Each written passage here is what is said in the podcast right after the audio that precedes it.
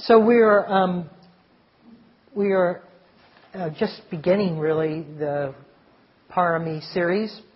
We had two talks on generosity, and now we move into virtue. All of a sudden, everybody's head goes down, starts look, looking at the rug. it's like being in a cl- physics class and hoping the professor doesn't call on you. Well, for most of us, when we bring up the word virtue, we are 10 feet behind whatever expectation we might have of being virtuous. But thank God that isn't what we're called on to do here. We're just called on to examine where we are in relationship to this enormous topic. And so we'll have a couple of talks on it. The second talk will be on integrity, because I think that's a kind of, of um, completion of virtue is the sense of wholeness. And so we'll start tonight talking about some of the practical elements of virtue, but in, in essence, virtue is not uh, a sense of being good or being morally correct, uh, because none of us can withstand the mistakes of a lifetime and maintain that disposition, but rather it's to be um, fully connected and to, uh, through that full connectedness of mind, uh, there is a um, an aspiration, an aspiration, an inclination uh, towards the betterment of oneself and others. Hmm? Non-harm. Most of us can relate to that. Even at this point in our practice, quite likely we have come to a place where we don't want to harm someone. We may feel the knee jerk response to say something mean, uh, and sometimes it may slip out, but basically our lives are not about harming other people or ourselves. In fact, we get some sense that non harm has a basis within the very perception of a, wake, of a wakeful mind. So let us look at that because I want to I want to go into that a little bit. Uh, the, most often the most obvious realities uh, are the ones that we um, have the hardest time seeing. Uh, and the, an obvious example of that would be uh, when we're driven by an emotion. We may not even realize we're being driven by the emotion. We just assume the fact of the emotion. Let's say we're lonely. And we say, well, I think I'll go to Sims tonight because I, out of that feeling of loneliness, drives us to companionship or group, um, a group, so that we can uh, sort of get out of that loneliness. And we just assume the truth of that emotional uh, the emotion that's in us. We don't, we don't test that assumption. We don't turn back on the emotion and hold the emotion and look at it to see whether we are being driven by. We just assume the truth of it, don't we?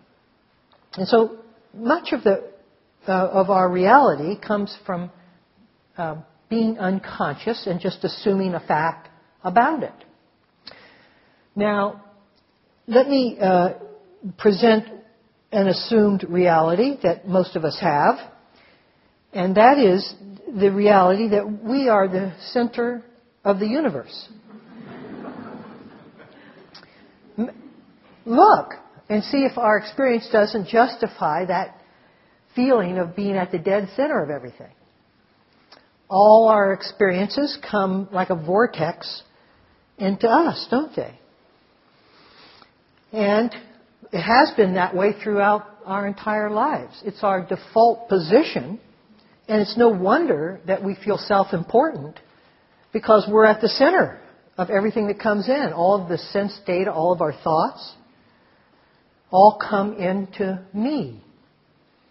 And that position of being the center is an assumed fact. Assumed fact. We don't really check it out. We don't look at it. We actually like it because it gives us a sense of, uh, of being in control. And even though we will tolerate other people's opinions, our opinion is the one that really matters. Because we're the center.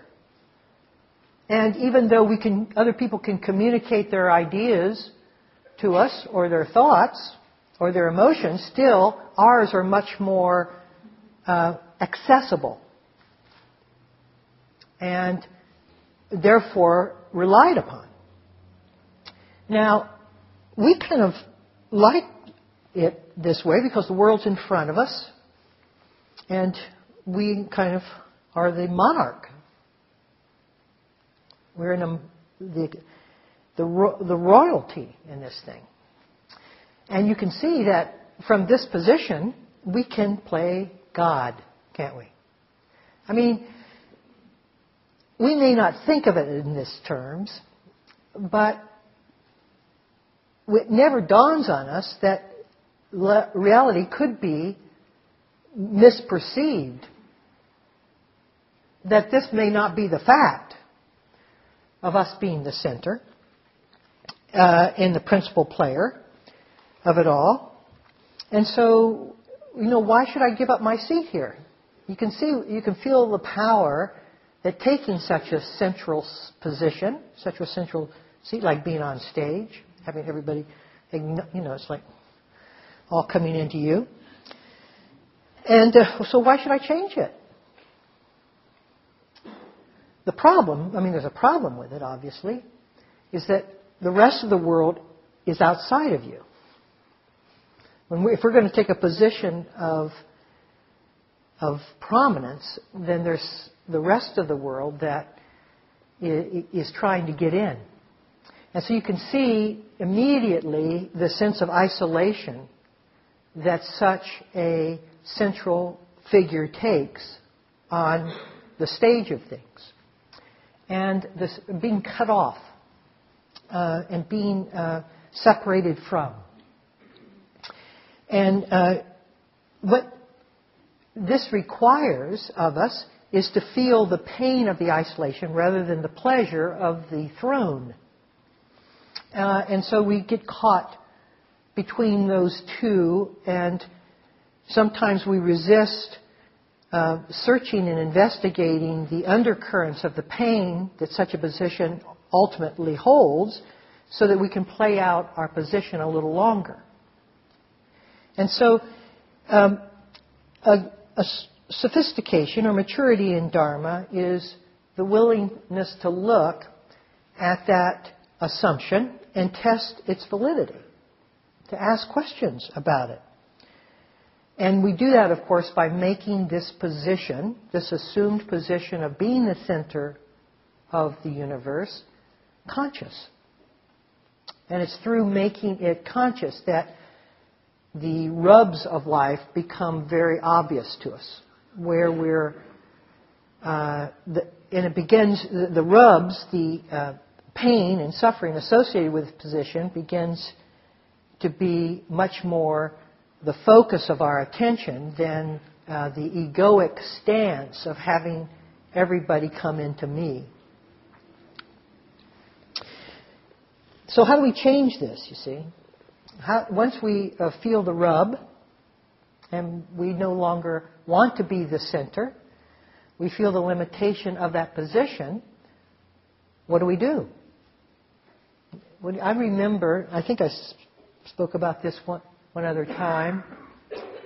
Uh, as a small child, uh, maybe uh, 12 years old or some such age, where I could feel that I couldn't let anything else in. That it was all coming into me, but I couldn't bridge the uh, the space. I couldn't bring anybody in with me, and I was I felt very alone in my own mind. And not only that, but I felt very repetitious in the way I thought and felt and reacted to things. Very confined in there somehow. Which probably was the precursor pain that led me to seek refuge out of it. But at some point, in whatever, uh, whatever age it dawns on us, we begin to feel the limitation of that positionality. And there are a couple of ways that we can do it. One of those is to ask who is that center and begin to investigate the sense of the person who has taken up that central casting figure uh, and role. Uh, and uh, we do that automatically when we sit. We shouldn't feel like these are things that we're not already doing. When we sit and we allow our mind to be seen for just what it is, we begin to uh, pick apart that central casting uh, role of me and begin to see that things are just coming and going and that there's no consolidation of an entity behind any of it. And that happens automatically if we sit properly, if we sit in the, uh, in, uh, the white, right, in a wise uh, alignment to our mind. So that's one of the ways that we do it in this tradition. But the other is that um, you allow consciousness to expand beyond its limits. Now, what do I mean by that? I mean by that, you take on the paramis. Because the paramis will blow your mind out the water. Like we have been talking about generosity, right? That is a infinite. I mean, generosity, just to get close to it, you have to ratchet it down to something just so that you can make sense out of what it means in a very limited sense, maybe uh, in offering a dollar to somebody who's begging or offering attention to somebody who needs attention. But the sense of generosity itself blows the central figure of me and all the world. It blows it out of the water. And suddenly we're in a different dimension. If we can hold uh, or become, um, if we have any um, intention to, to just know what generosity is, to incline our mind towards it, suddenly, all of the ways that we limit generosity, that, that central me that's at the vortex of the triangle, we see as a limitation of generosity. So as we surrender that contraction over and over again, to the word generosity, suddenly we find ourselves expanding way out beyond the, the, the central figure of I, me, and mine. Because what does it ask of us? What is, what is beyond the constriction? Awareness. Awareness isn't vortexed. Awareness isn't confined uh, by definition or by image. Awareness doesn't perceive life coming into it. It doesn't hold a, a place uh, as uh, in role or image. Awareness uh, feels an equality of participation in whatever it's aware of, wherever awareness lights. And it's only when we come, become fearful or constricted within that awareness and identified with some response or emotion out of that awareness that this sense of being the central figure in the universe arises. But I mean, just as we speak right now, just being allowing ourselves to relax, suddenly, if we're willing, we become spacious in that relaxation. And the mind, which was once seen as a very confined and located um, place, uh, expands with it.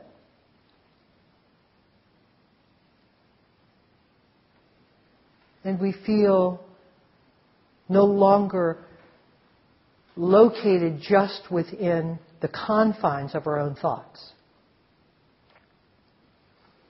And so when we take on the word generosity, it keeps breaking that con- contraction apart. And what the paramis, see, the paramis are awake. And we, when we perceive a parami, we have to perceive from wakefulness to join it.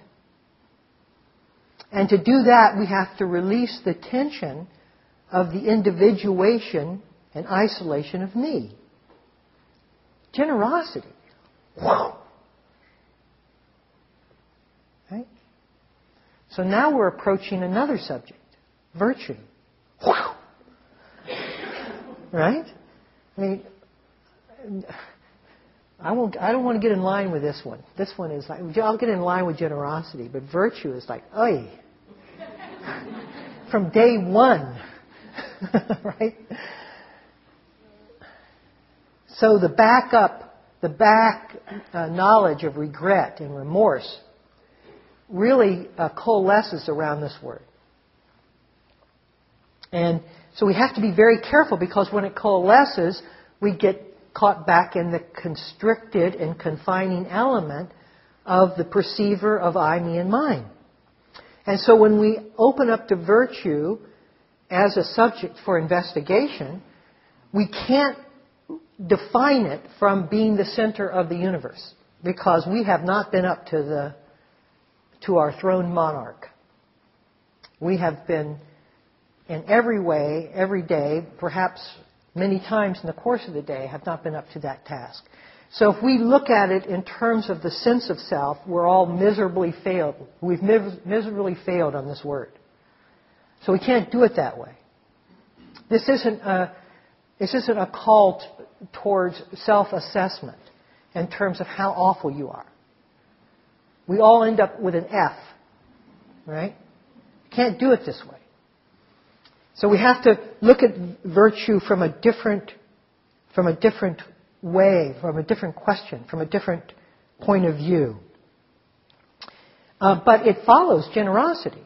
If we hook the word together uh, with generosity, generosity is open abundance, where there's time and space for all.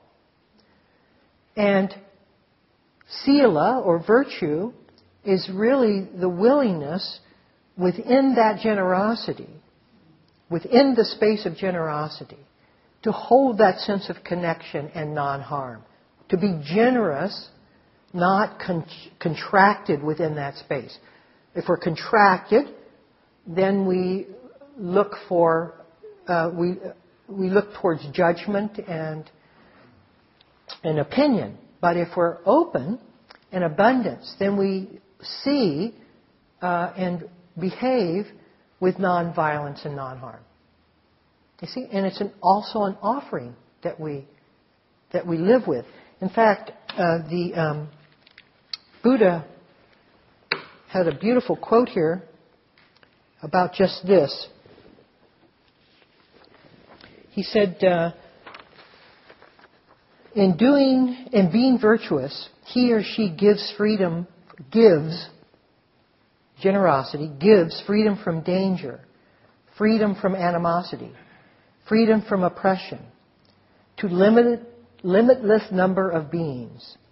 In giving freedom from danger, in giving freedom from animosity, in giving freedom from oppression to limitless number of beings, he or she gains a share in limitless freedom from danger, freedom from animosity, and freedom from oppression. So there is this, as I was mentioning when we talked about generosity, there is both the gift of harmlessness that we are offering, but in return there is reception of non harm that we receive. It's beautiful to feel that coming at you when we express it. It it, it's kind of magical a little bit. Um, I'm sure some of you have felt sort of the protection that the Dharma sometimes gives you.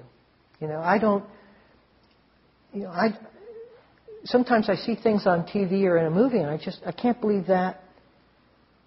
I don't know where that comes from because my life has not been around that kind of seedy quality of deceit and manipulation and and uh, it's, it's just not something that I experience on a daily level. And I don't avoid it. It's just that that's not what comes around me. And it's when we hold a stance of openness, like attracts like. And you begin to see that your life begins to change in accordance.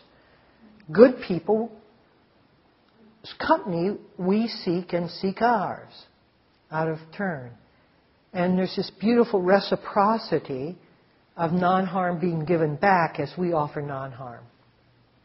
And it's just, it's a delight. It's a delight to be around good people. In fact, once the Buddha said that the, the Sangha is really meant for that purpose. You know, being around good people and just the joy of that. Uh, so you begin to feel that that this is being given back as well as being offered. In some kind of um, poorly understood way, it comes back to us karmically. I don't understand how the mecha- mechanics of all that work. I just know that it does. And that sense of being kind of protected, not shielded, and not avoiding, but just kind of protected within this Dharma, uh, is also something that uh, my teacher uh, early on was used to talk about. I thought, I don't feel that. But I do now. Just so I hope you do as well. So sila is um, it's just concern for others' welfare. Think of it like that. Just concern. See, when we're just vortexed as the center of our universe, other people are outside of us. Concern for their welfare is something that we have to effort our way into empathy. It's not a natural default position of ours.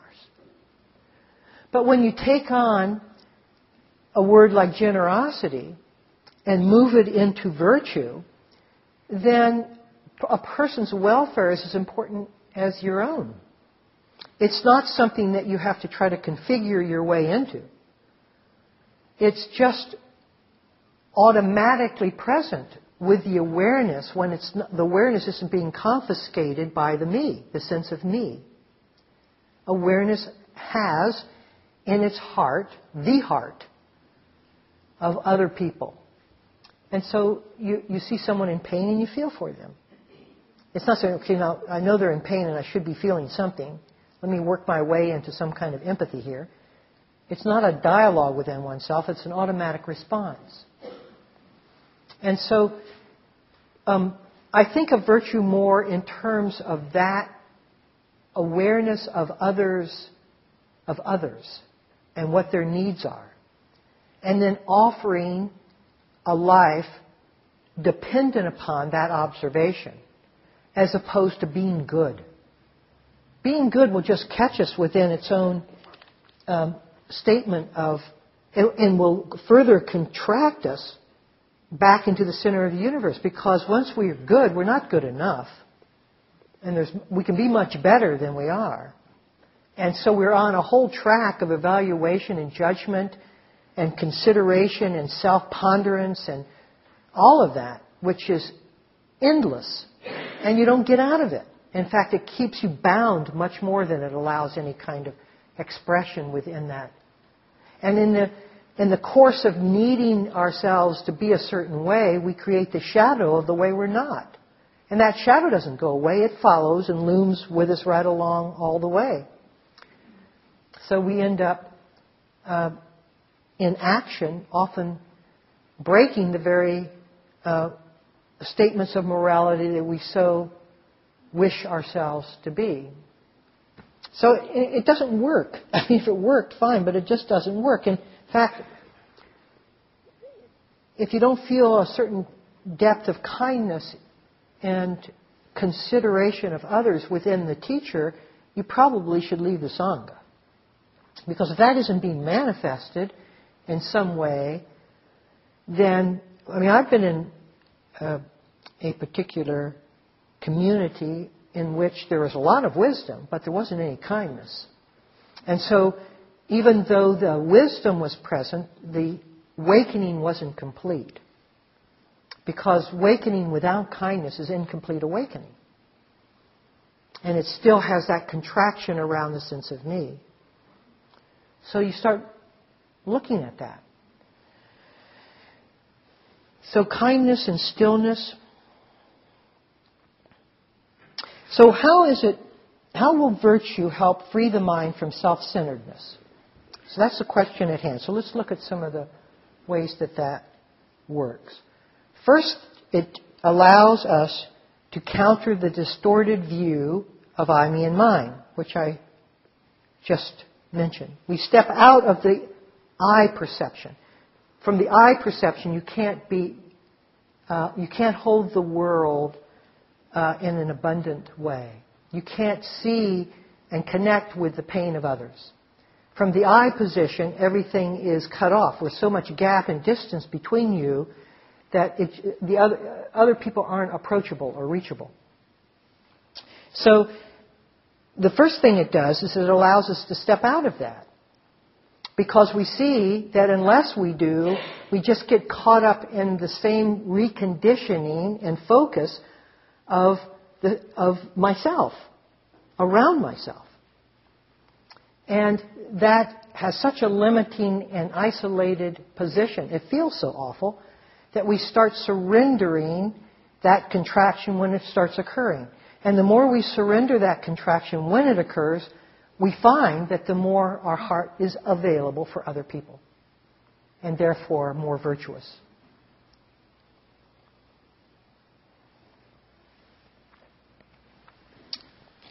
You know, uh, that don't underestimate that sense of pause uh, that we ask in life from you occasionally, where uh, the willingness just to stop and consider what, uh, how we're moving in the moment and what we're about ready to do.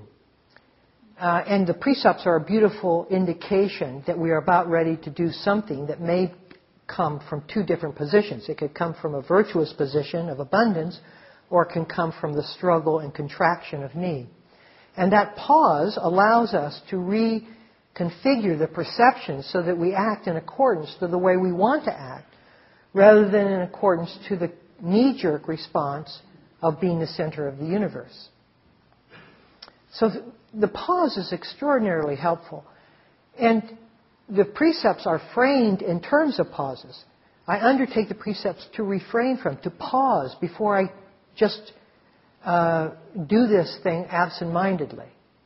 And that sense of pause allows the circumstances to be taken in, to be accounted for, to be, to be seen, and to, to see whether the action that I'm about ready to take has others' consideration within that movement, or whether it's just coming from the selfish need of the sense of my own desires. So build a pause into your life from time to time. One of the nice ways to do it is every time you hear a bell, pause with a bell. And bells are numerous. I'm talking about horns, telephone rings, pagers going off, all of the different ways that the sounds of the environment get into us in terms of an announcement of something, the little dings of that email has arrived, and just pause before we get, and to break that roller coaster feeling uh, of the momentum of the rush is uh, very useful. You know, in uh, the beginning class that many of you have taken, I offer uh, what I call markers. Marker is an activity that they pause and do thoroughly. Now, in, a, in addition to that, I ask them to sit for 30 minutes a day and to do a marker. So, now we're talking about a simple marker that may last less than five minutes, like brushing your teeth and just paying attention, not letting your mind move away from that into the future of what I'm going to do after I brush my teeth, but just stay absolutely with the activity of brushing your teeth. So I ask you, which one do you think is more difficult for them to do? The 30 minutes of sitting or the 4 minutes of brushing the teeth? Exactly. The 4 minutes of brushing teeth by far. People will complain, I can't do them. I just can't do it. Why? Because once we're up and get things moving, that momentum of movement, that force of continuity of conditioning washes us away from any consideration of what we're doing or the effects of other people on what we're doing. And so the pause that we are inviting in when we, before we take an action that has a critical element uh, before we lie, before we take something, before we put uh, smash the mosquito or whatever we're about ready to do. That pause allows us. It's the pause of brushing our teeth. It allows a more complete consideration. It's a pause of actually sitting and allowing the contraction from where we're about to act to be expanded so that it's, that it's not just coming from me, but coming from others' welfare as well. Secondly, the other way that working with virtue helps us in our life and practice is that it allows a lightness of mind. It is much lighter to preserve than to destroy. Uh, and it really, uh, there's a lot less drama in your life when you just start taking other people into consideration. Now, if you're, if you love the drama in your life, then you're not going to want to do that. If you feel that uh, a sense of a sense of purpose and meaning from the drama, or sort of an engaged nobility within the drama, then you won't. And by definition, you won't want to be virtuous. Because when you are, a lot of that stuff just doesn't come up in your life anymore. A lot of it just doesn't, it just doesn't come up. But the beauty of it is that something else has space to come in. And if and when we aren't uh, investing our life within the dramatic activities of conflict and argument, that leisure that's there can be converted into space.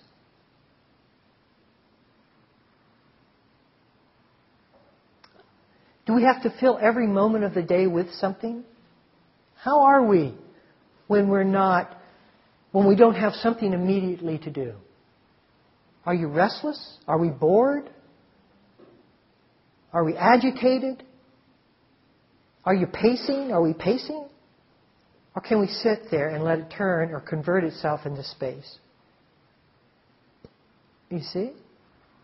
That lightness of mind is extraordinarily important in the practice because it's only from the from having access to that space that exploration can occur where you can begin to see and respond and investigate the feedback element of the mind that's constantly being present so that when you're lonely as i mentioned you don't act from the loneliness you don't become a lonely person you question what the loneliness is. You look at a different way to hold it. You give it a different level of space.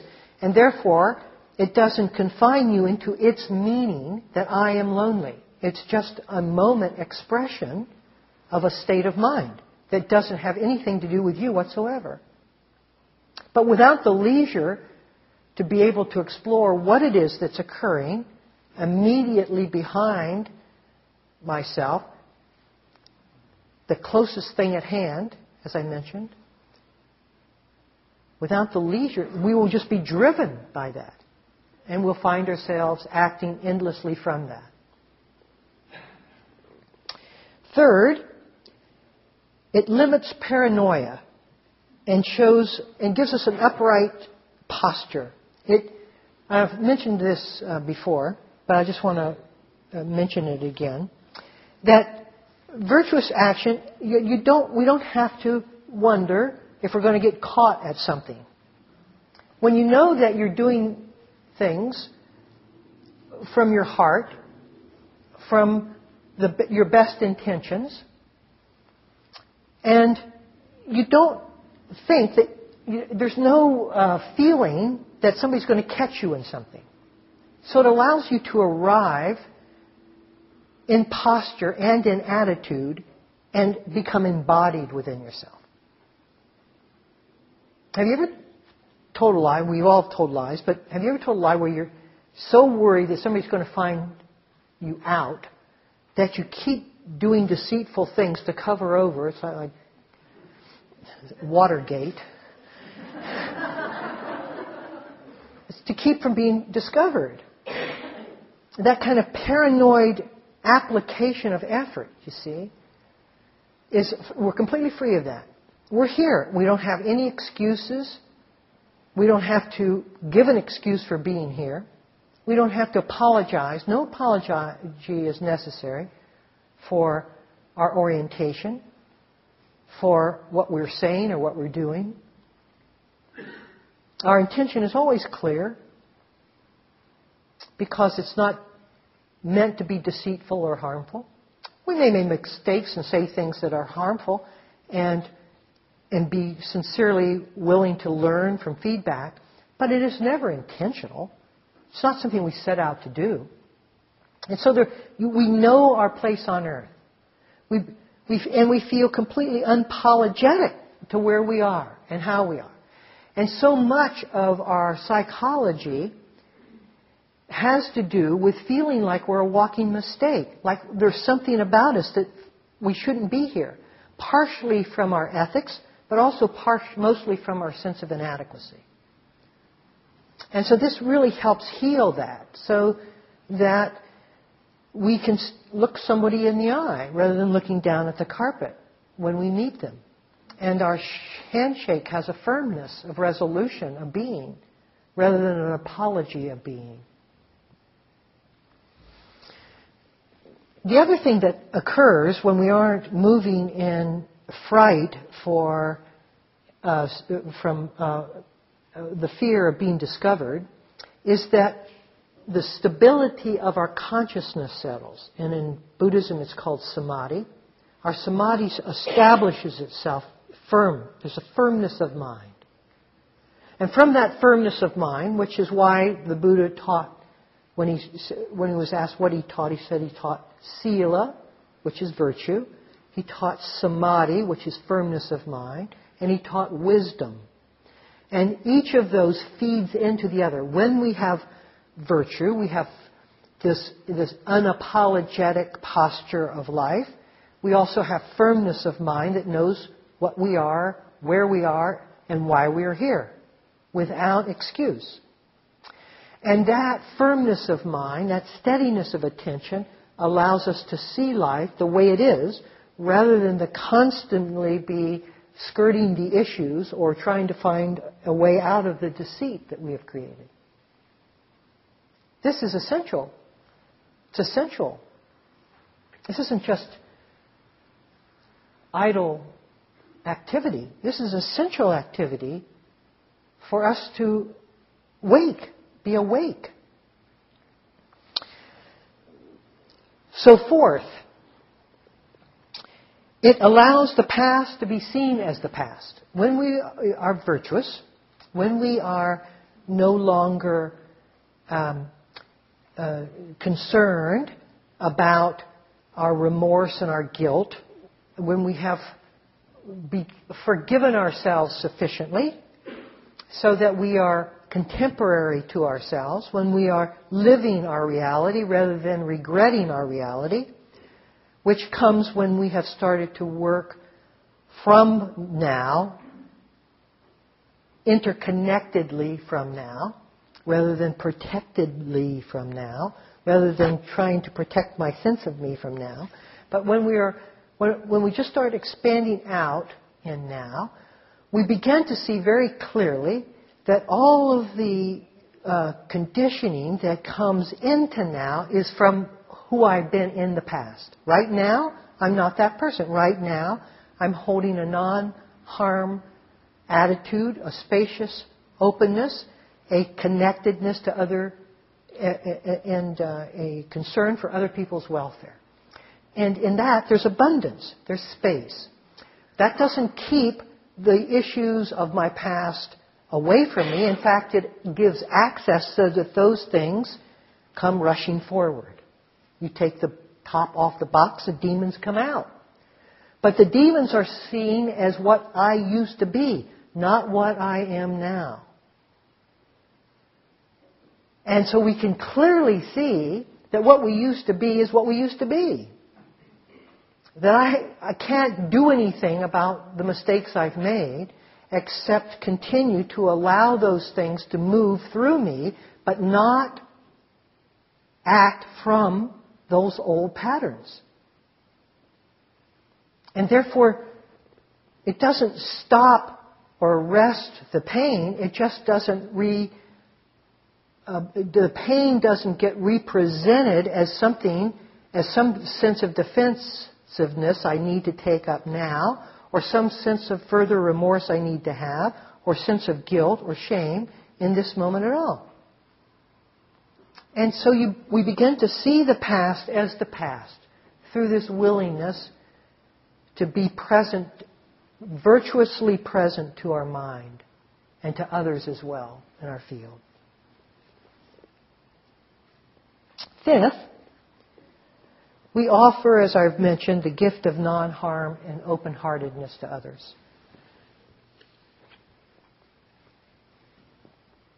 We become living metta. Metta is also a parami, by the way. So you begin to see how each of these paramis feed into the other. And it's not, we're not talking about idealization here. We have character issues, every one of us do. But the willingness not to stay contracted means that our hearts are going to open when they're not in spaciousness and abundance. In fact, in abundance is the very definition of an open heart.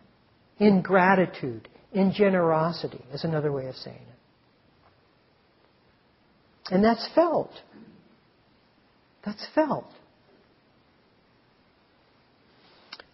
And sixth, it's, I don't speak about this often, but it's worth mentioning, and it's certainly mentioned in the Buddhist tradition quite often, is that it frees us from unwholesome karma. Frees us from uh, from uh, it's the gift that the Buddha was talking about, the gift that comes back to give. And when we're not constantly creating deceit, we live in a deceit free mental state. And that's what also comes back at us. It comes from offering safe passage. When we are willing to allow and respect other people's motives as well as our own, when we're willing to take other people into our heart, we are essentially giving them safe passage to be themselves. I love that sense of safe passage because we're not leaning into anybody. Nobody feels like they have somebody watching them over their shoulder that their autonomy is respected. Their presentation is fully respected. And we offer that safe passage to our own internal processes as well. All of the emotions, the thoughts, the feelings that accompany whatever moment arises, they arise within. We offer each thing, each individual dharma, each thing as it arises, a safe passage. So it's not offsetting them with our opinions, with our judgment, with our, with our, um, our reactivity. And so, what we do within a virtuous life is that we actually do less. When we're not as opinionated or judgmental and not as reactive, we find ourselves quiet a lot. And we find that virtue and quietness and stillness are, are actually one and the same. Because in quiet, we are offering safe passage. When we are just attentive,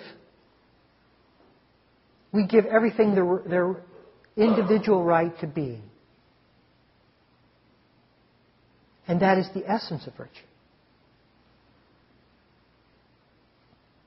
So you can, we can begin to see that from the default position that most of us work on as being the center of the universe, which is full of conflict, full of struggle, full of control,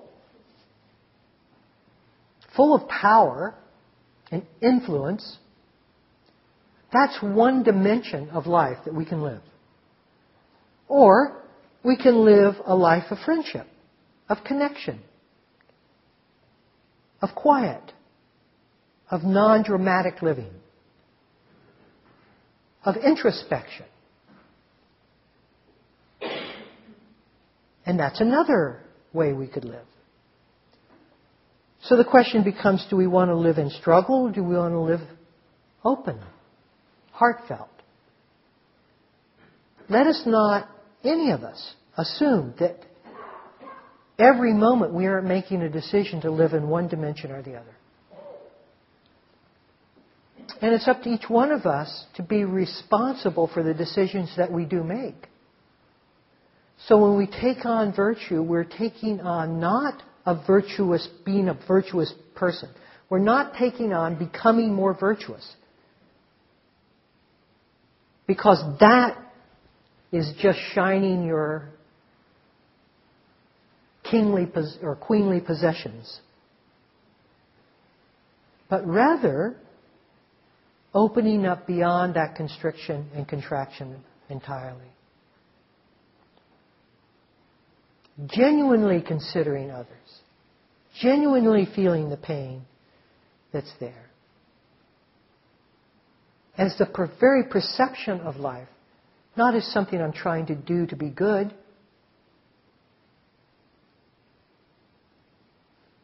So it's there that we rest, within virtue.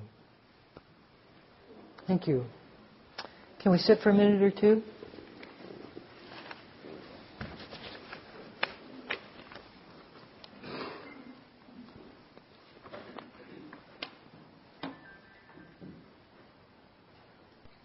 So the question I ask you as you sit is how are you sitting? Are you giving everything safe passage? Is everything allowed to move as it moves?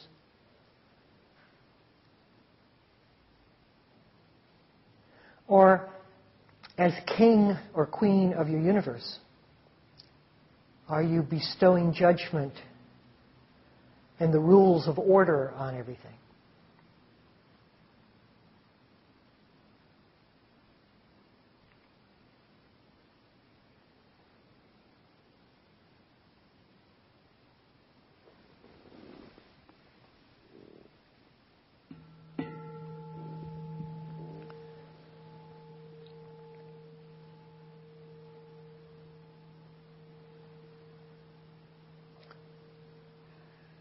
Okay. So if you have any questions or comments about anything, I'd be happy to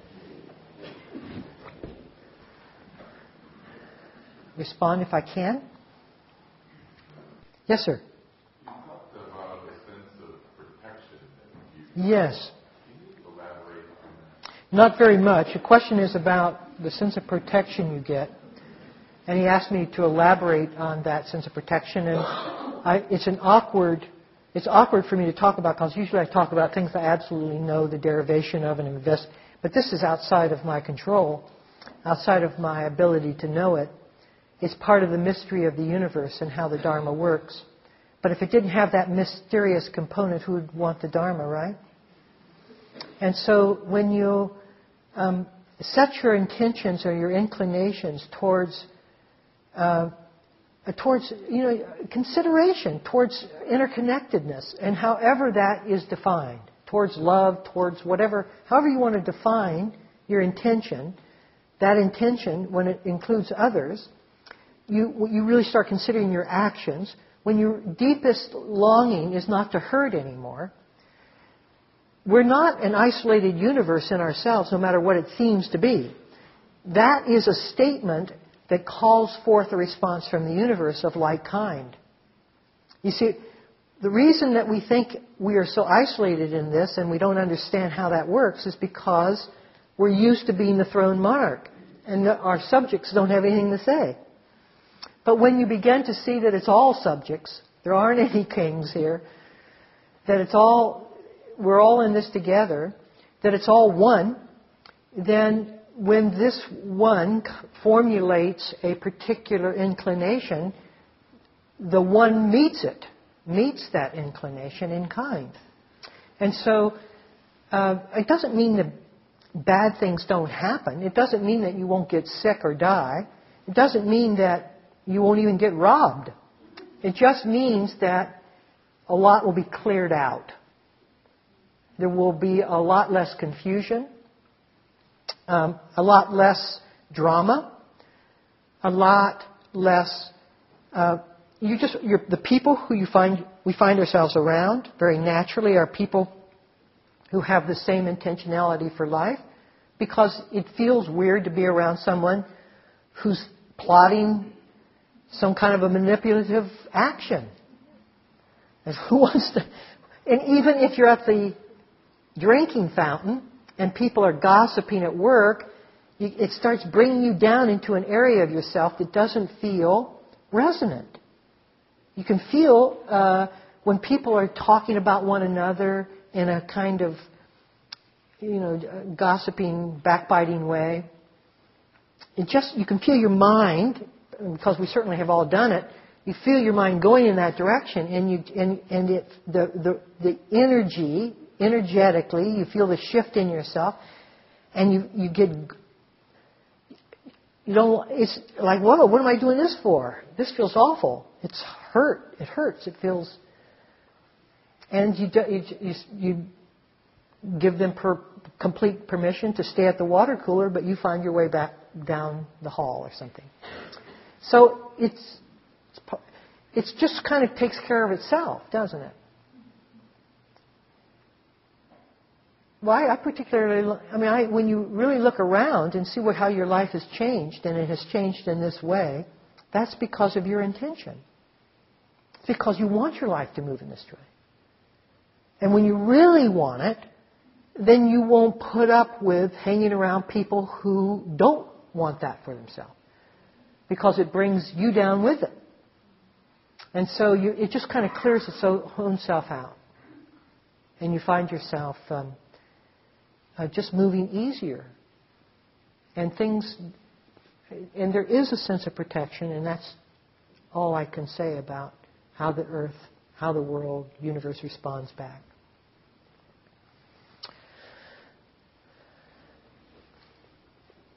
Other? Yes? Yes, sir.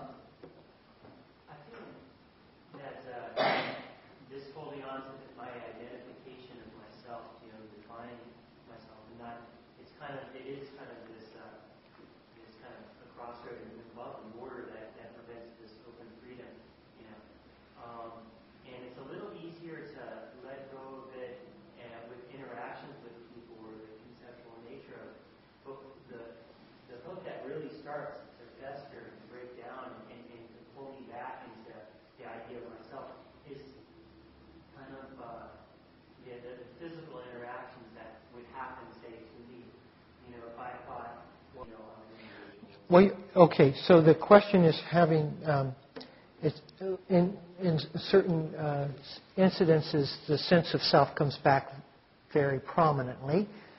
Uh, that there either is a self or there's not. Okay? So I would suggest not holding a view on either one of those issues. I would say, let's see.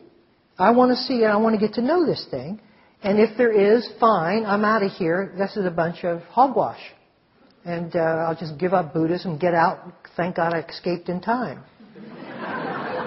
All right? No, no I mean, I, I hold that. I mean, I, I'm, just because the Buddha said it doesn't mean a thing to me. I'm not going to take it on as a belief system. So, now I'm going to look at this thing. I'm going to see what it is. I'm going to do a study of it. I'm going to make it conscious. And if the chair starts falling and I come back to a sense of me, what is that sense of me I'm coming back to? That's, I should start there, where, where fear brings me back into contraction. So what happened there, and who is it that is contract, who's, who is it that the contraction is happening around? Now I have to be very quiet when I ask those questions because I'm, sh- I'm no longer shining the light external to oneself. I'm taking the beam and shining it back on the, the person who's holding the light. And so I, it begins, I begin to see that the whole thing is habit pattern. Fear brings forth a particular reaction, which brings forth particular activity, and on and on it goes. But each of us have to prove our own emptiness. You can't take it as a matter of philosophy and march it forward. You have to take it as a matter of experience. So here's the other way that we are working with it now. That is, instead of feeling the constriction, feel the space around the constriction. Instead of getting caught up in the sense of me, what is it that even knows a sense of me is arising? What is it that holds that? What is the, awa- the awareness that, uh, that holds and knows all things? So, one of the ways you can do this, and the way we've been working on it, is to take a word like generosity, which is total space, and then when you feel contracted in, within your own uh, selfishness, you don't take the selfishness as fact, you just look at it and see that it's being held within generosity. Right? You wouldn't know it was happening unless the awareness was there to show you it. That which sees the, gener- the selfishness is not being selfish. It's being generous in giving the selfishness a safe passage of awareness. Do you see what I'm saying? Somebody please shake your head yes. okay. So there, so okay, I'm so, I'm feeling selfish. So our, what we usually do is we go back into the center of our universe position and get begrudging about our selfishness. And then we have a struggle going on between ourselves and our selfishness, which just keeps me throned. Instead of that, what is it that's holding the selfishness? Is generosity. Which way am I going to go then? Am I going to go identifying with the selfishness or with the space that holds it? See? It's not easy. This is not easy because we're looking at the very nature of our conditioning. We're looking at the very monarch. We're looking at the very center of the universe. And we're testing the assumptions on which we have always moved. And we're reframing it. But that's what the paramis do. The parami of virtue shows us where we are contracted and unvirtuous. It'll always show you its opposite. And then you can either get begrudging and resistant and angst, ang- angry or fearful of that, or you can just allow and offer complete and total non harm to this thing that's arising. And suddenly you find that your identity goes from the contracted sense of selfishness to the expanded sense of non harm. And then we will have touched the parami of virtue. Not by being good, but by holding everything that's not.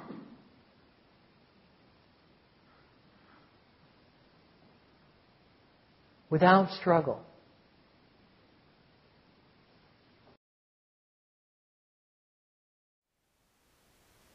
Thank you for listening. To learn how you can support the teachers and Dharma Seed, please visit dharmaseed.org slash donate.